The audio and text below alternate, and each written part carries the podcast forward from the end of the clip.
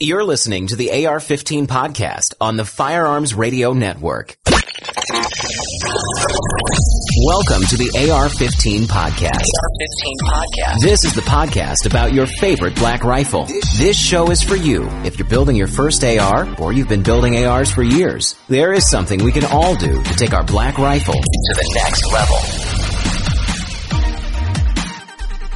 Welcome to episode 152 of the AR-15 podcast. I am JD in for Reed, JW, and Anthony as they are enjoying the Christmas and New Year's holidays with their families. Uh, we hope you had a very Merry Christmas and looking forward to a great New Year of 2016 coming up here in just a couple of days.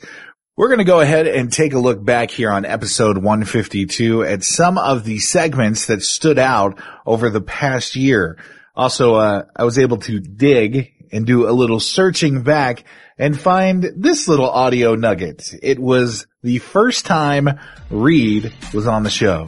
Uh, Reed, is, you guys are actually buddies. You guys shoot together and hang out. Yes. And Reed, uh, I guess tell me a little, little bit about you. What, what do you do and what's your background? I am a lawyer in Dallas. I come to my uh, black rifle disease honestly.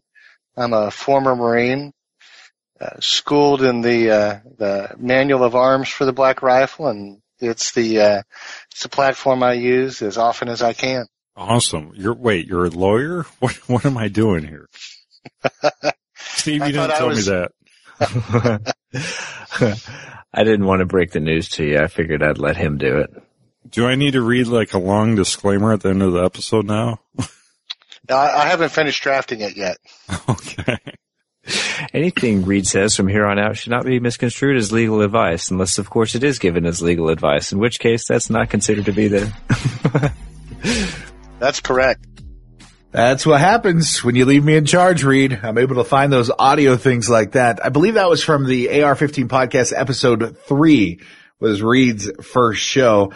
Also want to mention Patriot Patch Company. They make this episode, the bandwidth for this episode possible. Check them out. Just got my Christmas patch in the mail a couple weeks ago from Jake. That's going to be one of those seasonal patches that I'll take out and put on my gear. They've got all sorts of stuff. Flags, great things to check out for your gear. Check it out. Patriot Patch Company.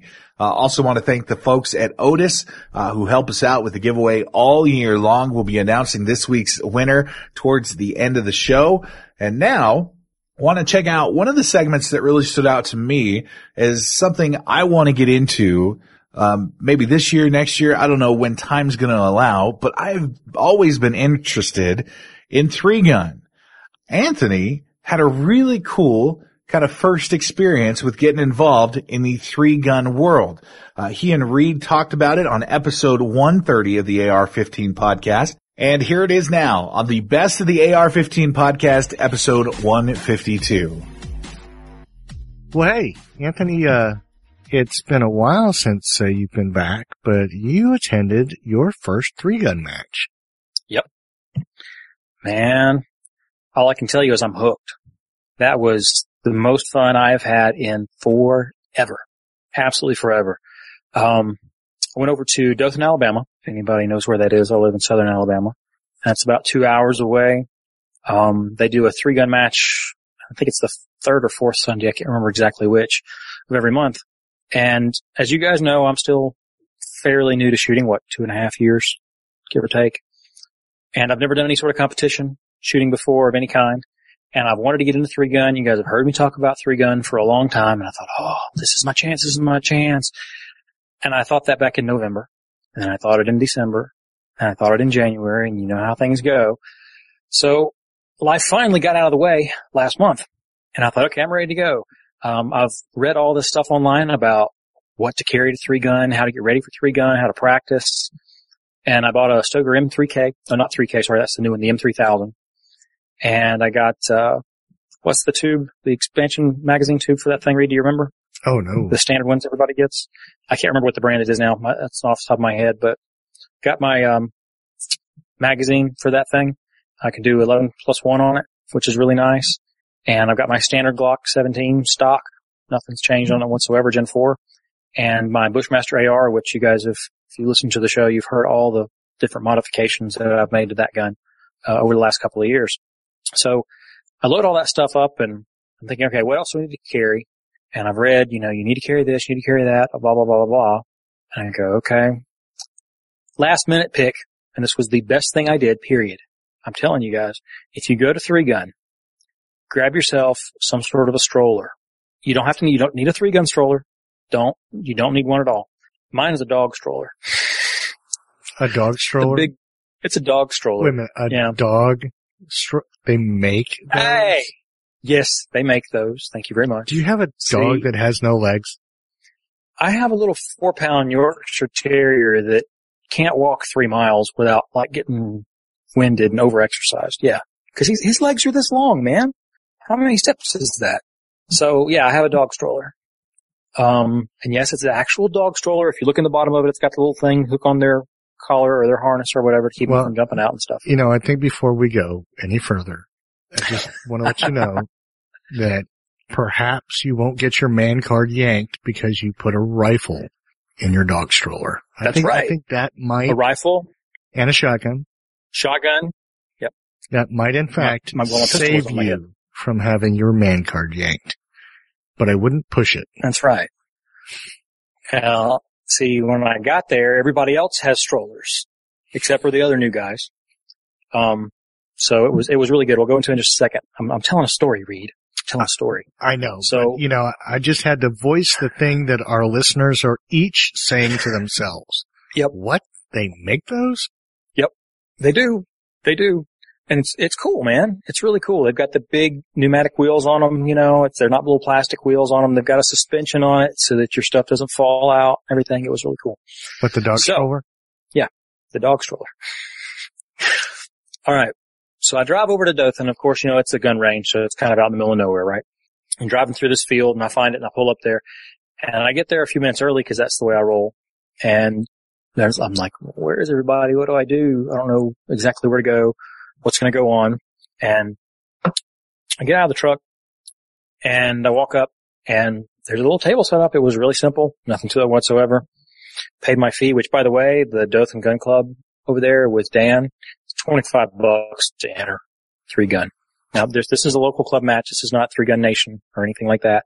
There's no prize table or anything when you're done. This is just get in there and have some fun. So 25 bucks. Hey, sure. You bet. Mhm. I paid $50 to be honest. I hope Dan's not listening. so pay my 25 bucks and I stand around and, uh, next thing I know, there's a, a guy standing next to me said, I haven't seen you before. Are, are you new here? Like, yeah, he said, I'm new here too. I said, How did you not see me here before? Anyway, um, just as soon as I got there, people were talking to me and uh, it was a really great group to shoot with. Um, I think there were about 12 of us, give or take. And I have not had more fun in my life than that and helpful like you would not believe. Um, I have, do not have a shotgun caddy for any shells or anything like that. I was, I, I've got, uh, one of those things from Walmart you put over the stock you can stick five or six rounds in and that was, that was all. And I figured, well, hopefully there's nothing with more than 20 rounds. The very first stage as uh, the when you go to three gun, you, you pay your fee, and then they give you the safety briefing, and then they give you for every different stage you're going through, the range officer gives you a stage briefing. As he was giving me the stage briefing, he says, and this one is I forget now exactly, it was like 25 shotgun targets. Oh crap! All right, start shoving them in my pocket, and, and while I was doing that, one of the other shooters looked at me. He said, "What are you doing?" Said, "I, I don't have a shotgun caddy, and there's 20 some odd um, targets on the stage, and I know that um, I'm going to miss. that suck. So I'm going to need some extra ammo on top of that. He said, "Oh, hang on," and he. uh, I, this is what you always read about, and it's true, 100% true. He said, "Hang on just a second. He walked over, picked up his an extra shotgun caddy out of his his his cart, and everybody had them. There were like seven or eight carts sitting all around there. Picked up a shotgun caddy, walked over, here, you can borrow that. It's like, okay, great. And I was sitting there and people were watching me stick my Glock magazines down in my pockets. And, uh, one of the other new guys, it was an officer, a police officer said, um, do you need a mag holster for that? Oh, I don't want to impose on you. No, no, hang on. I'll go get one. So he went and grabbed a mag. It's like exactly the way people were talking. It was just so awesome, man. Uh, the quality of people there is just absolutely amazing. I'm sure it's the same at all the events. It was such a blast. And I break out the camera. That's what the pictures you guys saw. And it goes even further. I break out the camera and I get ready to start taking pictures and I am, I've got a really nice camera, but I don't, and I've read all kinds of stuff about photography, but my practical experience is zero, basically. Um, other than, you know, I don't know what I'm doing, taking pictures of stuff kind of thing. Put it on auto, click, click, click. And as I went to go take the first couple of pictures, one of the guys, one of the other shooters was standing next to me. He said, Oh, that's a nice camera. And he said, can I see it? And he looked at it and he, said, you've got it on auto. Yeah. He said, um, can I give you some advice? Sure, man. He said, okay, I used to take pictures at matches. I'm like, oh, just, I mean, this is a blessing. It's amazing. I used to take pictures at matches.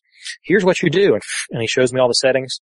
Of course, I screw them up and don't get them right till we're on the fifth, um, bay, the fifth stage after that. But he showed me the settings and that's stuck in my head now. And I remember how to do all that stuff. And, uh, that was just, I mean, great information. So they're helpful not only just with, uh, with your guns, they're helpful in all aspects. It was really awesome. My very first stage was, um, a major adventure. Yeah. They told me the rules and I've always heard people talk about this. Uh, everything goes out, out of your brain when that buzzer goes off, man. It's all mental. It's, it's just such a blast. You forget everything, everything that you're doing. It's when I finished that first stage and I'd almost stepped over bounds and, you know, as, as I would walk towards something, people were watching me and, and I didn't know this, but, you know, after I'd watch it with some of the other new guys, I realized that's what they were doing with me too. Like, oh, he gonna, he's gonna, and then as soon as I started to get close enough where I, they knew I was probably to make a mistake, like step completely out there, and went, whoa, whoa, whoa, you know, and I turned around and stopped looking at them and go, what? Don't cross the thing. And I'm like, that's like 10 seconds. They went, it doesn't matter. You were DQ'd. okay. So, you know, they, they, they prevented me from making any serious errors. Um, uh, just constant, you know, help and, and, and wonderful people just giving me great, uh, great advice all the way through. And so, you know, I, I didn't finish high in the ranks. I won't talk about my actual placement. Um, well, it, it, wasn't the bottom, month, was it? Well, I'm not going to worry about that. No, but it was But no, it not wasn't the bottom. bottom. It was not the bottom. You did not come in We dead last. newbies.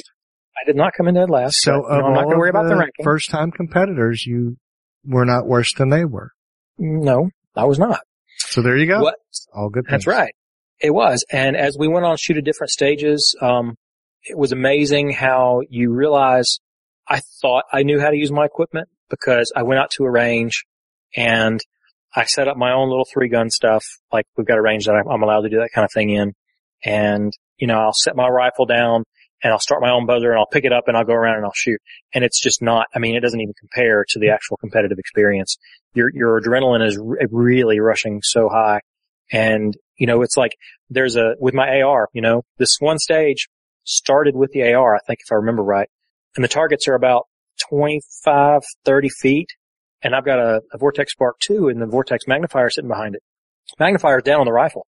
And I picked that rifle up and I, I can't see, find the target. Can't, cause the target's so close and it's a little eight inch plate, you know, and I can't find the stupid target because the magnifier's there. And when I finished the round, one of the guys was like, why didn't you just, is it hard to pull your magnifier off or something? Oh yeah, I can do that. I'd forgotten. So it was just constantly like that through the entire match. I got better as time went on. You know, I started to settle in and I was, had a great compliment paid to me when after my first round, uh, one of the guys came up to me, uh, an older gentleman. I loved all the guys there, but this guy especially was really wonderful. He was there with his wife and she was shooting too. And by the way, she outshot everybody except for the, uh, range owner who designed most of the stages. So, uh, he came up to me and he said, um, don't worry, give yourself about, you know, 10, 12 matches. You'll be good. You'll, you'll settle in. And after I shot my final stage, he, uh, he said, Oh, don't worry. You'll be good. Give yourself five or six matches. And I said, you said 10 or 12 the first. He said, yeah, you've gotten a lot better. Wow. Seriously. You know, but I was really shocked at, you guys have heard me talk about how I, how I suck, right? Uh, and we joked about how I can't hit the broadside of a barn and, and all that kind of stuff. And we talked about my trip up to see Iraq vet and, you know, me pinging steel at 300 yards for the first time and going, oh my gosh, this is amazing. Um, but even then, you know, that was from bench rest and I thought there's no way I'm going to do this any other way. And I was, when I got to the final stage, there was a 220 yard or so set of targets, 16 targets out between 200 and 300 yards, I think. I, I don't remember exactly. And you have to run a couple hundred feet to get to your spot. So I'm running full tilt with my rifle in hand to get to that spot to be able to shoot. And these targets are out there at 220 yards or so. I plop the rifle down on a rock, standing up behind it. And I think, I don't know because I haven't seen the video, but I think I missed four or five shots out of 16, um, at that distance. and shocked the mess out of me. I mean, seriously. Um, cause I don't know, don't know exactly how big the targets were, but they weren't, you know, huge like three foot gongs that I was shooting when I was with the Iraq vet up there in Atlanta. These were little tar- smaller targets, probably eight or 12 inches. And I was hitting the mess out of them. And when I, first time I pulled the trigger and I heard ding, there was about a three to five second delay. Did I really hear that? And I just stopped because I froze for a second and then I continued to shoot. So yeah, it was, man. And when I pulled out my pistol during that first stage and I hit the targets and I didn't miss any, I don't think I did anyway, but I did a heck of a lot better. I may have missed one or two and what? I hit targets, you know, and, and again, it was this shock of what I'm actually performing better than I thought I was going to perform. Again, you know, it was not great performance, but heck of a lot better than I thought I was going to do. Uh, it was, it was a total blast. I won't talk about my major faux pas with shotgun reloading. You know, well, if you guys well, want to find me somewhere, we can do that. But let me, let me ask some uh, questions, Anthony. Yeah. So how long did it take you to kind of feel like you'd settled in? Like you'd gotten there, you'd kind of gotten over the, okay, I'm the newbie. I've never seen any of you before. I mean, when did you feel comfortable? I felt comfortable with all the people after the first stage. After I saw other people shoot, I realized that, you know, these are not like guys that are going to shoot and make fun of me. Um, they're not going to, uh, cause problems. They're going to help. They're going to give me all this wonderful, helpful advice. I mean, after that first stage, everybody was just, you know, so helpful. It. wouldn't, everybody didn't come and focus on me. Don't get that kind of a thing. It wasn't like that at all. But, you know, I would, fi- I finish the stage and I walk back and the guy would walk up and go, Hey, you know, do this, that, or the other thing. And they, they weren't being overly critical at all. It was really super helpful advice. So I, I'd say first stage Reed, um, is really when I got with the people. The shooting, um, probably after the second stage, I started to feel like I was settling in a little bit. I still made a large number of mental errors sure. after that. You know, there's one of the stages called walk through the woods and, uh, the pistols, the pistol targets were out at 50 feet and I, I, I man, got through that and then I picked up the shotgun to go down walking through the woods and shoot clays on the other side, which is just unbelievable fun shooting while moving. It's awesome. I picked up the shotgun, I started walking, they went, whoa! And this is the last stage of the day. It's like, dude, you just passed one. That's like two steps, only taken two steps. I mean, there's a target immediately when you pick up your, your, your shotgun. Right. And I'd already forgotten where the targets were, you know. So, I mean, it was just fraught with mental errors, not remembering the field, not remembering how everything's go, how everything goes. Now I understand why you see people walking the stage, you know, you see them right. and they're, and they're memorizing things. And, and I figured that out after the second. Well, but um, that, that sounds like it's mostly experiential. Yeah, it is. That's like you said, you know, you get through a few matches like that and you'll kind of settle in. There's one this Sunday. Um, and if I have enough ammo, I'm going. So tell me, um, as a, as a weekend fun thing to do, I mean, do you rate this up there as something that really kind of, you know, fulfills that excitement, uh, gives yeah. you a, a real kind of uh, a full day experience? I mean, was it was it a, an overall experience or was it kind of anticlimactic? I mean, oh no, it was it was so amazing, man. Um, when we uh, started the day again, you know, you you kind of get to know the personalities of everybody really quickly because everybody's talking, everybody's joking the whole time, and there's a a point along in there where one of the guys, other than Dan, Dan's the range owner again, other than Dan, and I cannot remember his name, designed a couple of the stages.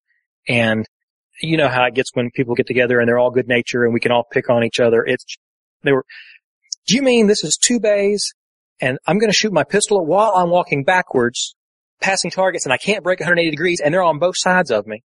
And then I'm going to dump my pistol and I have to run 200 feet to the next bay. My shotgun's sitting there unloaded.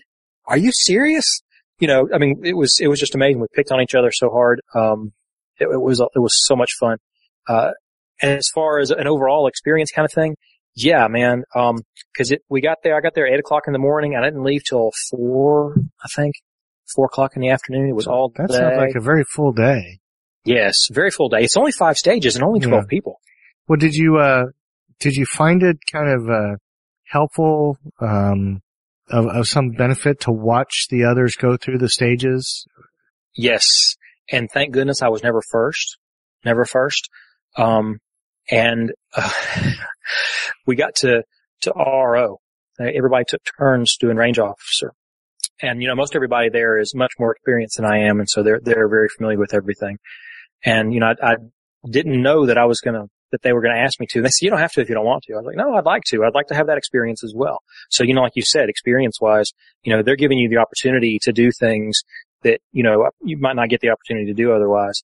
And they had seen me handle my weapons enough. They didn't ask me to do that on the first stage or anything. It was well into the day. I think it was stage four. So they, they had seen me work with my weapons enough. They knew that I was cognizant of safety, um, et cetera, so that I would, that I would be okay. And so they walked me through uh, you know, all the different commands, which I, I, pretty much knew already. But when you realize you're the one that's going to have to say them out loud, oh, what do I say again? So, you know, I wasn't really familiar with that.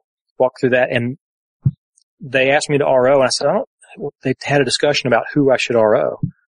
Well, let him RO Dan. Dan, again, is a range owner.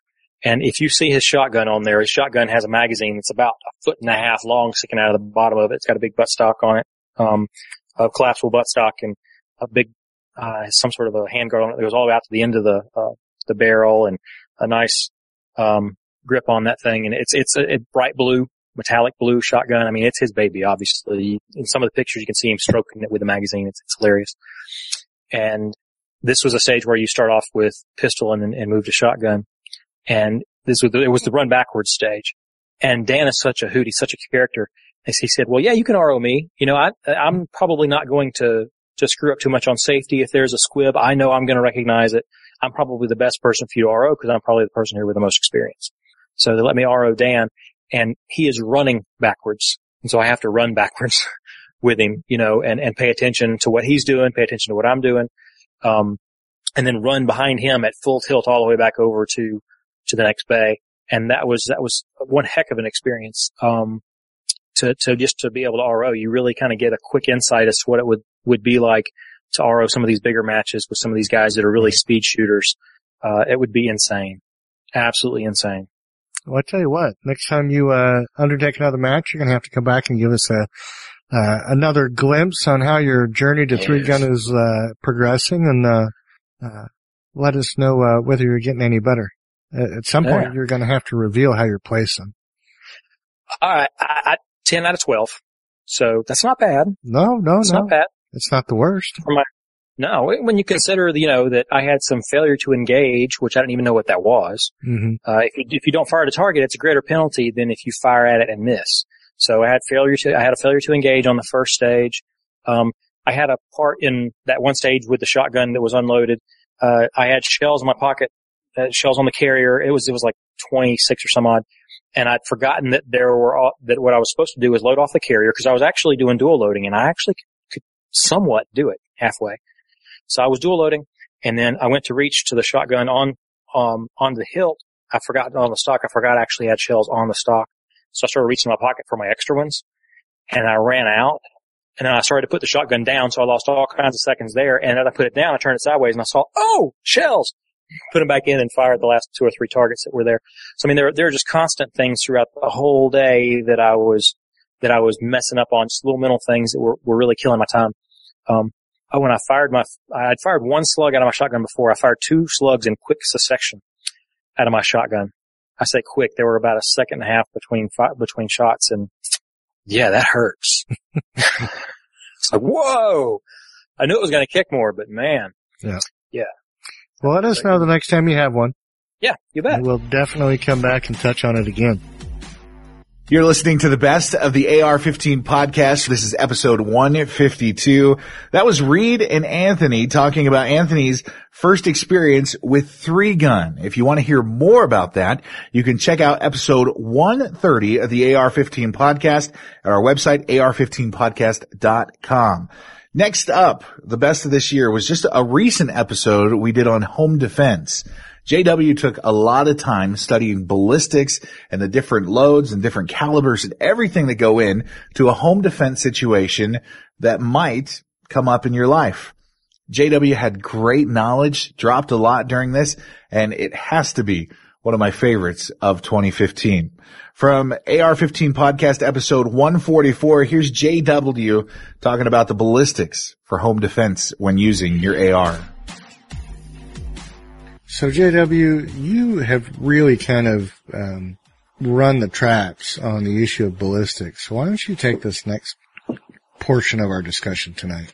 Yeah, this is a subject that gets a lot of debate on the internet um, because people have opinions and they, some people do some testing, um, and they kind of read into those tests in different ways. They say, okay, well, if something goes through this many layers of drywall, then it's good or bad.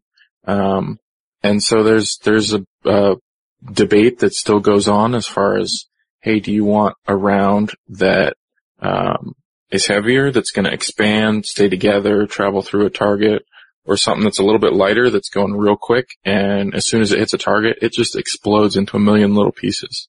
I think um, people nowadays tend to lean uh, in one direction, and it's towards the heavier expanding rounds, and that's because, first of all, of barrier blind requirements um, towards uh, entering clothing uh, other sorts of things that might be in the way, um, so that rounds aren't deflected, aren't uh, blown up all over the place without having hit the target. Um, it's also an issue of ranges. Um, the rounds that are designed to fragment and explode all over the place, um, that typically happens after 50 to 100 yards. In these very up close ranges, um, that round might enter exit a bad guy and then start expanding. Um, they are traveling 8, 10, 12 inches before that expansion occurs. And so you're just punching 22 caliber holes into um, the bad guy. Um, so something that's to open up and expand uh, is probably to do better for you. The the the big side of the discussion that people tend to go to is okay. Well, what if I miss and it goes into the hallway and then through a, a wall, through another wall, out the house, uh, into the neighbor's house. Um, and they say, well, rifle rounds just go forever.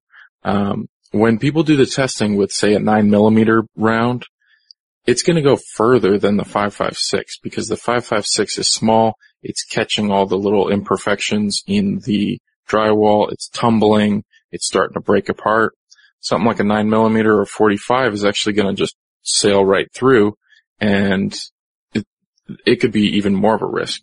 You talk about something like a slug from a shotgun. There's so much energy behind it. It's going to sail through your walls. Um, buckshot will go through the same drywall, but as it does so, it will expand dramatically rather than traveling in one fairly consistent direction. It will expand so much that it's really becoming a risk after it goes through that first wall. Um, so people, it seems like they're tending to lean more towards the heavier um, barrier blind rounds that are consistent, that they hit a bad guy and they do damage right away. Um, and and the discussion of okay, what does it happen? What happens after you miss the bad guy and it goes through a couple walls? you're you're going to have some liability issues either way because you have rocked off around into something that you shouldn't have. Um, so are you setting up yourself from your defensive position where you're firing towards something that you shouldn't be? Is it the kids' room that is directly across the hallway? Well, you probably shouldn't be rocking off those rounds. Um, is it? Are you set up in an apartment complex um, where there's rooms all around you? I'm not really sure how you take care of that sort of situation um, because missed rounds are you're at a huge liability at that point um, because they could be going into other people's property. Um, so I think the best way to not over penetrate is to hit the bad guy. That round's going to dump a bunch of energy into the bad guy first, uh, and it may penetrate beyond them, but at that point it's dumped so much of its energy, it's it's not going to be as much of an issue. Um, so this is just one of those cardinal rules of know your target and what's beyond. Um, it's a tough one to consider in the real short timelines, the high energy, high, um, high stakes decision making process of a home entry. Um, but it's something that you got to be considering. You got to think about, okay, if somebody comes in this door, where am I going to be? Where might they be? What's behind them? Um, and kind of play out those those scenarios in your house to see what the what the ballistic uh, consequences are of rounds flying uh, in a certain direction. You know, as far as go ahead. You know, I think the the biggest difficulty that is brought to this discussion is that people want to oversimplify it to the point of a few tangible factors that go into play in determining what is the best. And I just don't think that there is a best. Mm-hmm. I mean, yeah, if, if you wanted to make sure you weren't going to punch through X layers of drywall, then you just run, uh, simunitions or frangible rounds or something like that. But that's, that's not what you're trying to accomplish. You're trying to stop a threat from hurting you or your family. Right. And you know, to achieve a certain level of lethality, that bullet's got to be flying a certain speed and it's got to be carrying a certain amount of energy with it. And, and there's consequences of that if you're not putting those rounds where they need to go. You know, the idea that you're going to be in your home defense situation and that it's going to, you know, turn into a gunfight like you're in the middle of a Scarface movie is, I think, unrealistic. Chances And it's one reason why I wouldn't recommend using a machine gun for home defense.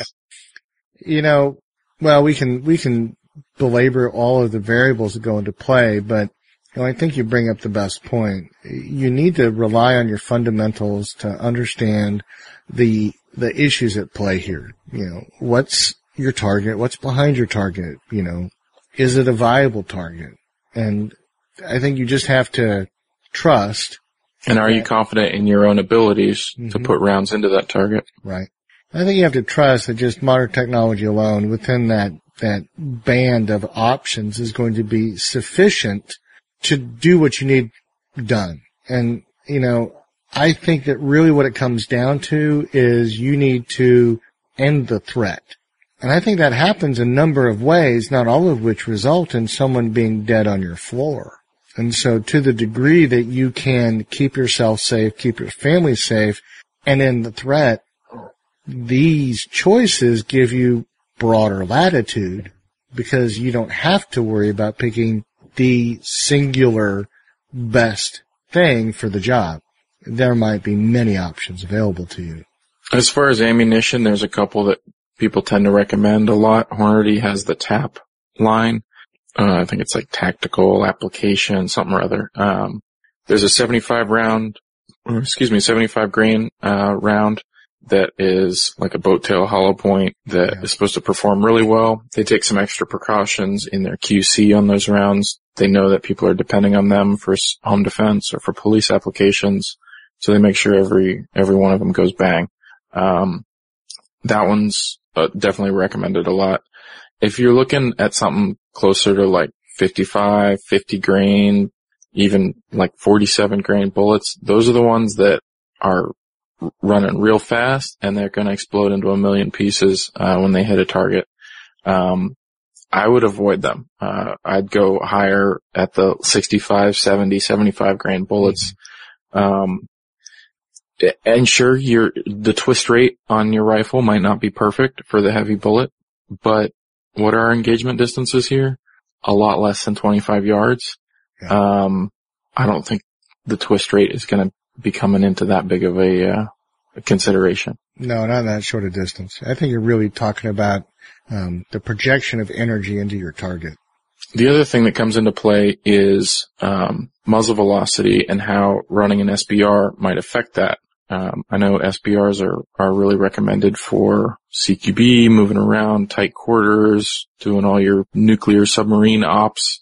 Um, but it, it might be reducing the muzzle velocity to a point where that round isn't performing like it was designed to.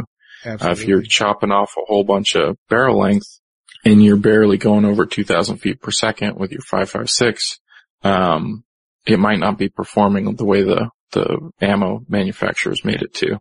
And so you should definitely take a look at that and see whether, whether you're comfortable using that ammo or maybe you want to choose something a little different. Maybe we want to go, uh, 300 blackout or something that can still deliver energy, um, but with a shorter barrel length. You know, and that brings up a good point. I have heard commentators bring up uh, the 300 blackout in that role, comparing it to the 45 ACP. Mhm. You have a projectile in the 45 that's about 230 grains, and if you're talking about a subsonic 300 blackout, it's 220 on average. I've seen it you know, as low as I think 187 for a Gemtech subsonic and I haven't seen much higher. But when you're talking about those ballistics, that's pretty substantial performance. I don't think most people would argue with the ability of a 45 to deliver some, you know, ballistic, you know, consequences, uh, if it wasn't uh, brought to bear. So the 300 blackout having that going for it, add on top of that that I think at a minimum you're talking probably an eight inch barrel to maybe, you know, if you're dealing with a non-SBR, a minimum of a 16 inch barrel.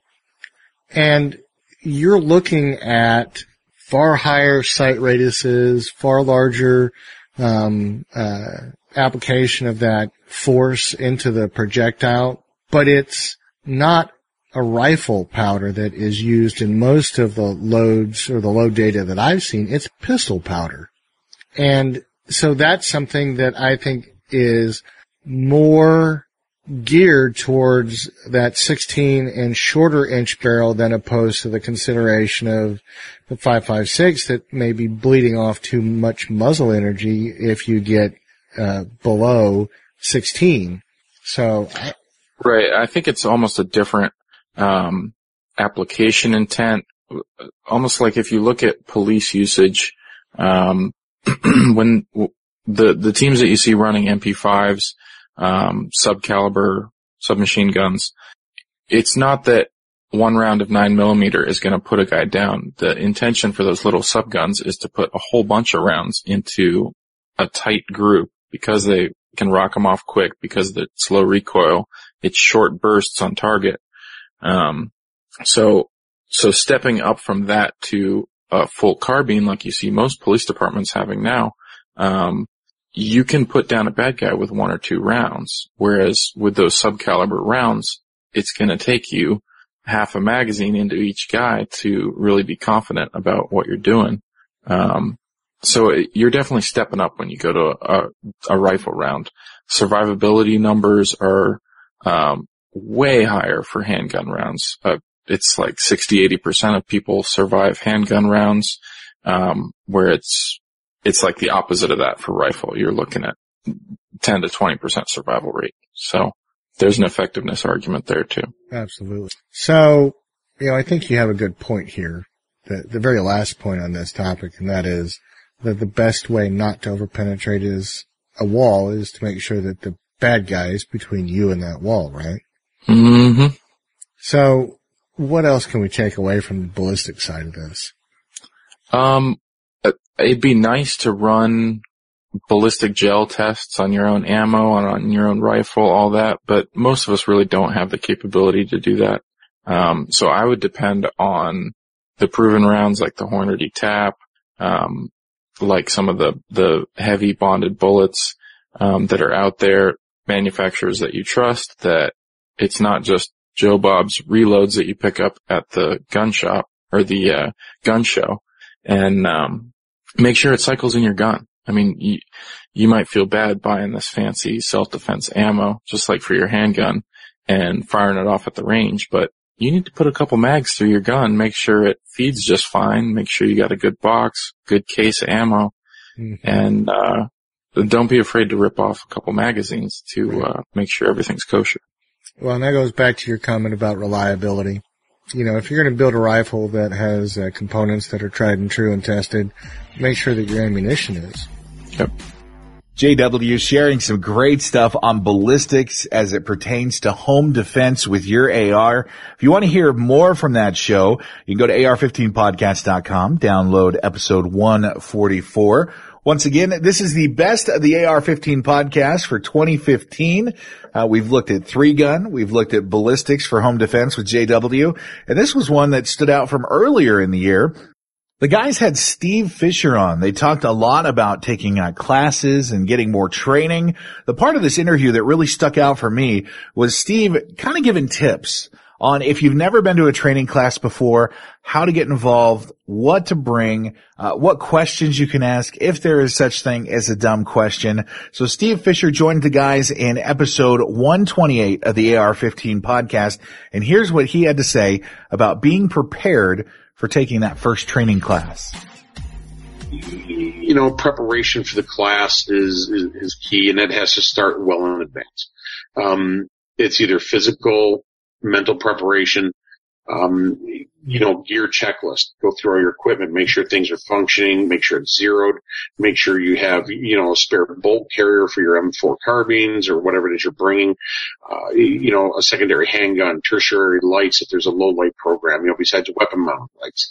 There's Batteries. just batteries, those things that make things bright when you turn it on and that little red dot thing in your sight. Those, those are critical. Ammo that actually goes pew.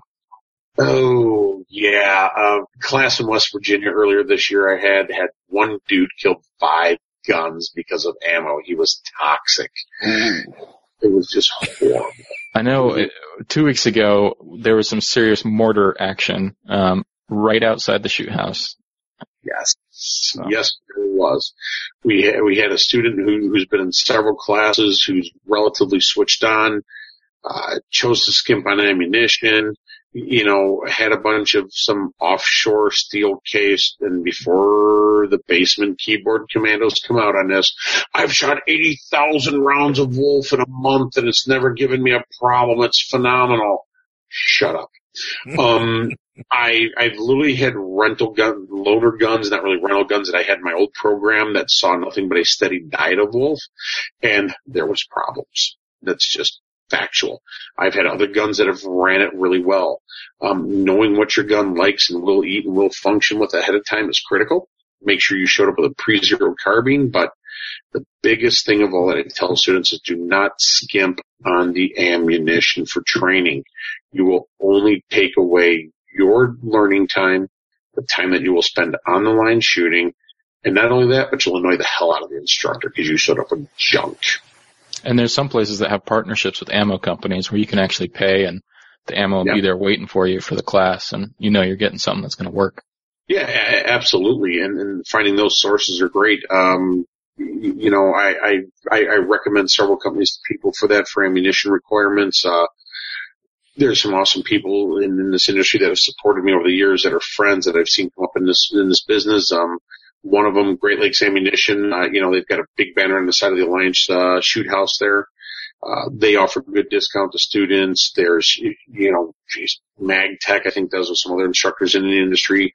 CorBon, you know, ask the instructor. A lot of times if you call the instructors up or you send them an email, hey, is there anybody you'd recommend for ammunition I can drop ship to the class location? I'm traveling by air or, you know, it's hard to find locally. Yeah, generally they have a good recommendation for you. And if, you'd be surprised how many companies or ammunition manufacturers actually have working programs with those instructors that can benefit, you know, the students as well as the instructor. Because obviously the more ammunition we get the students, the more the students come to class and shoot.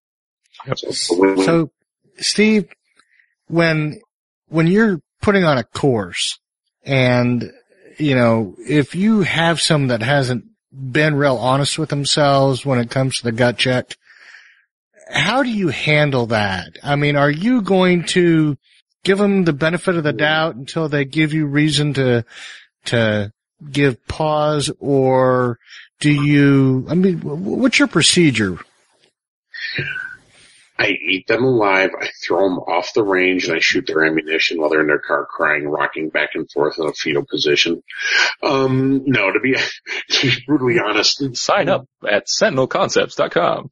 I know about simple concepts. You're about to get chewed up and spit out. No, um, honestly, there, there, there's a time because everybody has different levels of performances, performance anxiety, um, which we usually put on ourselves in some situations. You know, the guy may be a very proficient shooter, as long as there's really no true safety issues.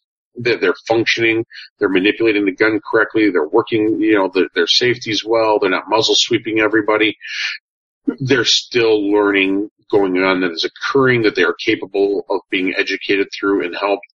Um, then there's also that, that other half of the coin where I have to look at and go, Hey, look, dude, this class might not be just exactly right for you right now.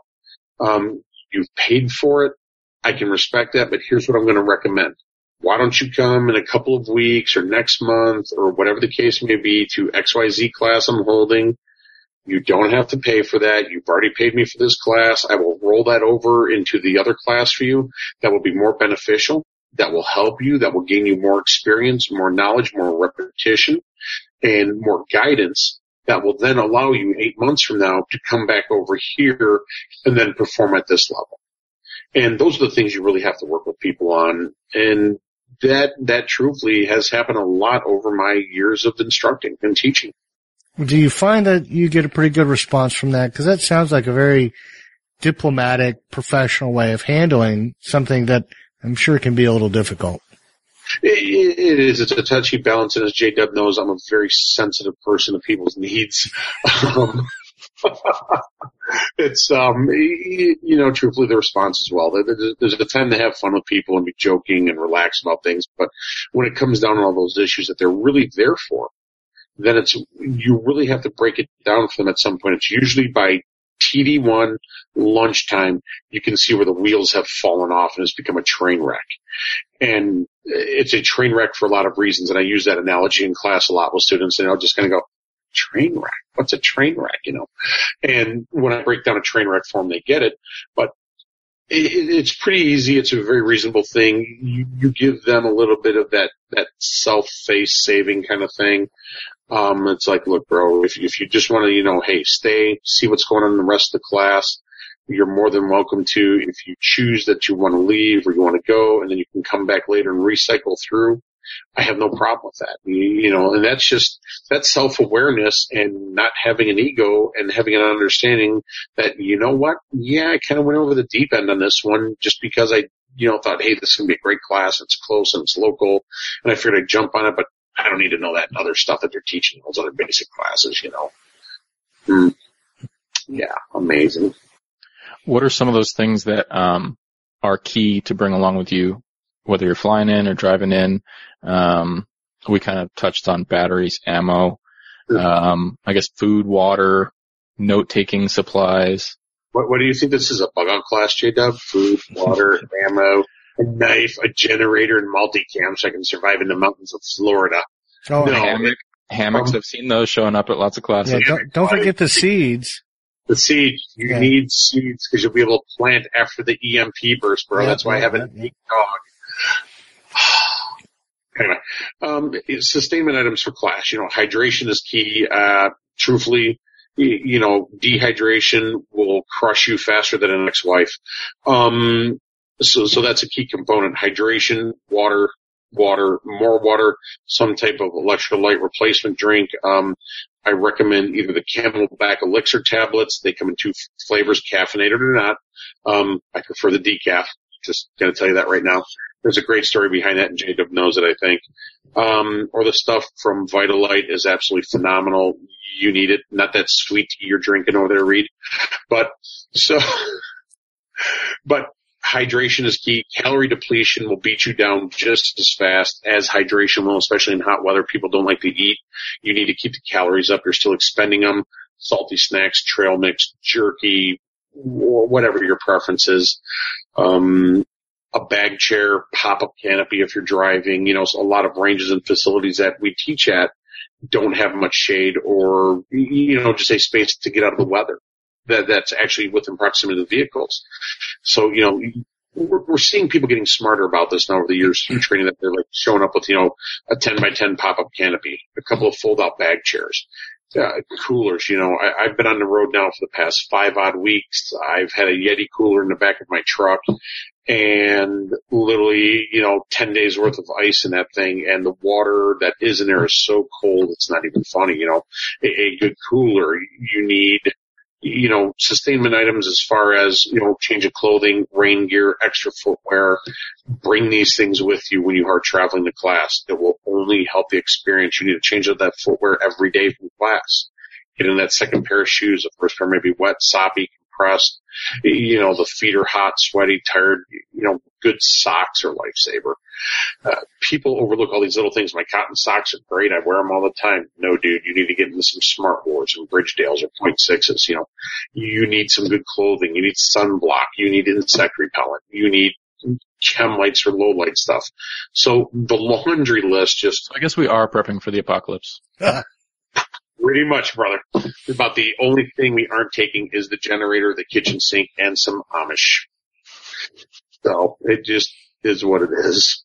But you need to bring everything that you think you need to have to get you through those couple days on the ranges and to possibly get you through that, those climate changes that do happen very quickly. I mean, I was here in Ohio back in April and we went from 70 and sunny to 35 degrees and rain for two of those days and back up to 80 degrees. So you've got to be prepared for the worst, hope for the best, and just drive on, you know. Uh, Steve, let me ask you this. Um, does it make a lot of sense to give your instructor a call and say, Hey, I'm signed up for your class. Uh, do I need to bring, you know, this piece of gear or is it okay if I bring that? I mean, just talking it out with your instructor, is that a wise thing to do just to make sure that you're not going to show up and be, uh, GI butt of everybody's jokes or, um, show up and be completely unprepared because all you brought was your rifle and some ammo? Being that guy. Yeah, um, it's always wise to, you know, email the instructor or their, you know, their admin staff, which will get back to the instructor.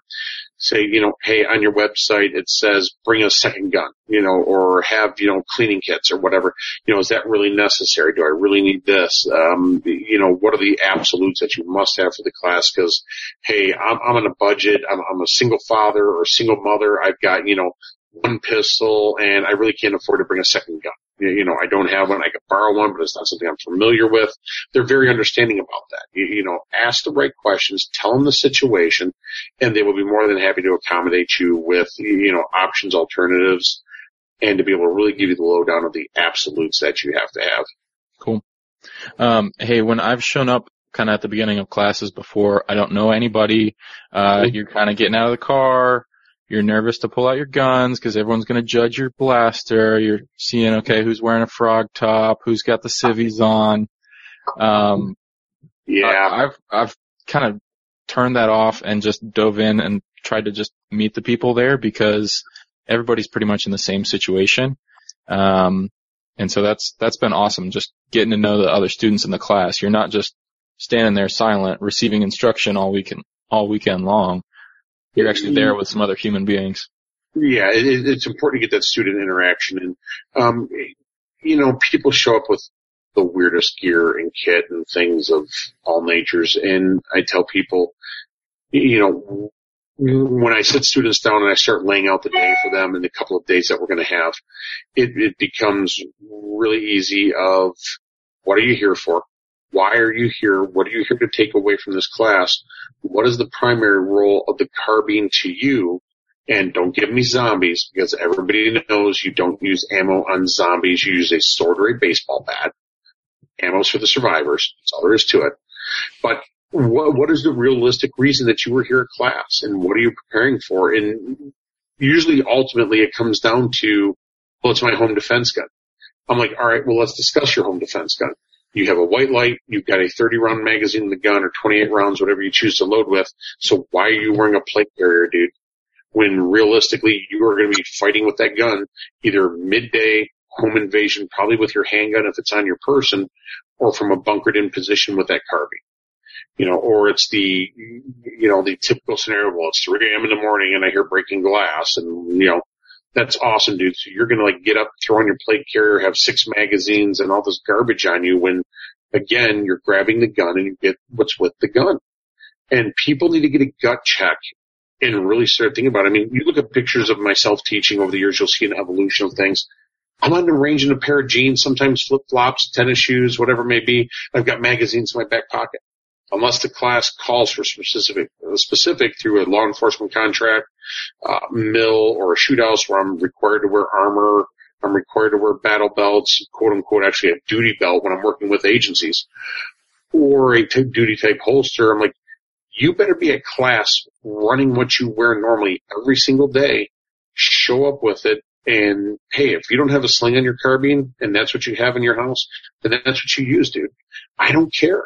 All I care is about your safety, your end goal performance, what you came away with, and then hopefully a better understanding of how you will prevail in that engagement if it ever does happen in your lifetime.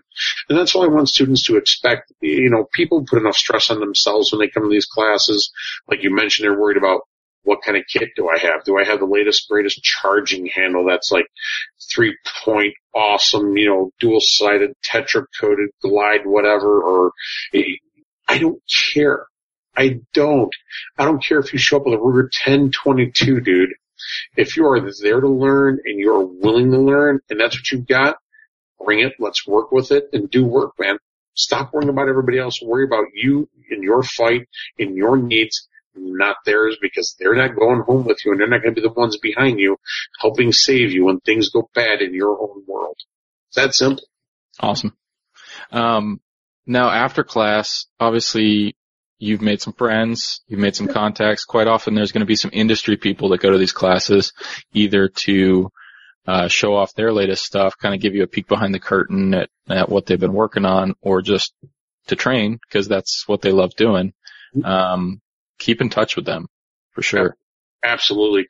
There's a lot of good people that come to these classes, um, either other instructors uh, other people in the industry who, you know, may work for XYZ gun company, ammo company, optics company, whoever it may be. Keep in touch with those people, man. If they offer you their card or their contact, you know, you're sitting at dinner, we're back having a beer or two and we're talking about things, you know, that's the real true part of the class that meshes and blends. You know, it's not just so much the, the, the games and the jokes and the pranks that go on online during the downtime because you can't get work done during the downtime. You know, for those that really want to do this, it's the after fact, the dinner, the get-togethers where everybody's hanging out, having pizza, beer, or you know, a cigar out in the parking lot of the hotel, and they're just talking because it's just like we're all buds and we're hanging out and we're talking about things, we're having a good time, and you're like, oh, dude, I'd really like to catch up on that. You know, you, you got information on that product or this this particular one. You have a business card, you know, and, and they're flying around and stay in touch with those people, man. Those are the key contacts that, that you will need later on to get the bottom line information about their products or others that they're dealing with that, that are pretty crucial.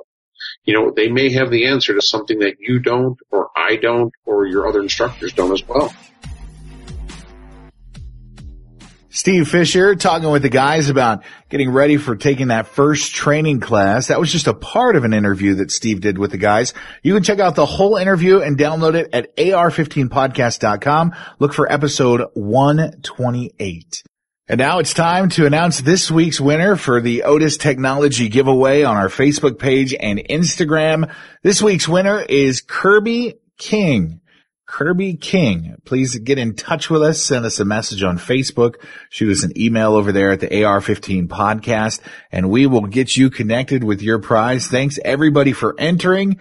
The fine folks at Otis Technology have sent over a ton of maintenance tools and cleaning kits for the AR15 and AR10 and they have asked us to give us a, give them away on Facebook and Instagram all year long as we have in 2015. So we want to say thank you so much to Otis Technology for sponsoring that and getting those kits into your guys' hands. And thank you guys for liking the page and being involved on social media at Instagram and Facebook. We're not going to have any feedback this week. We're going to save it until the guys get back in early January.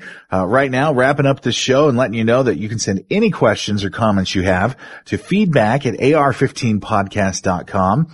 You can also send us a recorded voicemail using the SpeakPipe plugged in on the right hand side of the AR15 podcast website. We also have a couple of those that'll be coming up in the first episode when the guys are back. Subscribe and listen to the AR15 podcast for free in iTunes or on Stitcher. You can leave us a review so the show can place higher and when people are searching for content on the AR15, it will pop up higher to the top of the page. You can also share your pics with us on Instagram at AR15 podcast. Tag your pictures with hashtag AR15 podcast. You can also check us out on YouTube. Uh, follow us on Facebook Facebook. A lot of interaction there. Great community building. Uh, Facebook.com backslash AR15 podcast. Also check out the other great podcasts on the Firearms Radio Network. Uh, I've been listening to Gun Guy Radio this week and also catching up on This Week in Guns. Great information, great perspective on firearms. If you are interested in firearms at all, I bet you're going to like those two programs, Gun Guy Radio and This Week in Guns. Also, uh, you can help us out by using the Brownells affiliate link for all your AR parts, AR-15 parts needs at ar15podcast.com backslash parts. And also the Amazon affiliate links at ar15podcast.com also help to take care of the bandwidth and the other costs that are associated with putting on this production. Thank you so much for tuning in to episode 152 of the AR15 podcast to look back at the best in 2015. I'm JD. Hope you have a great New Year's and we'll see you soon.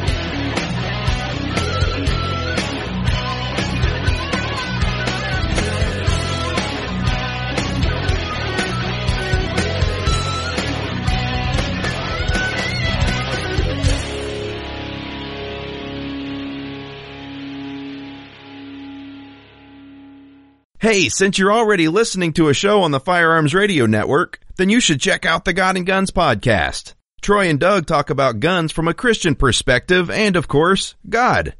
GodandGunsPodcast.com slash iTunes. Subscribe now. This has been a production of the Firearms Radio Network. You can find more information at firearmsradio.tv.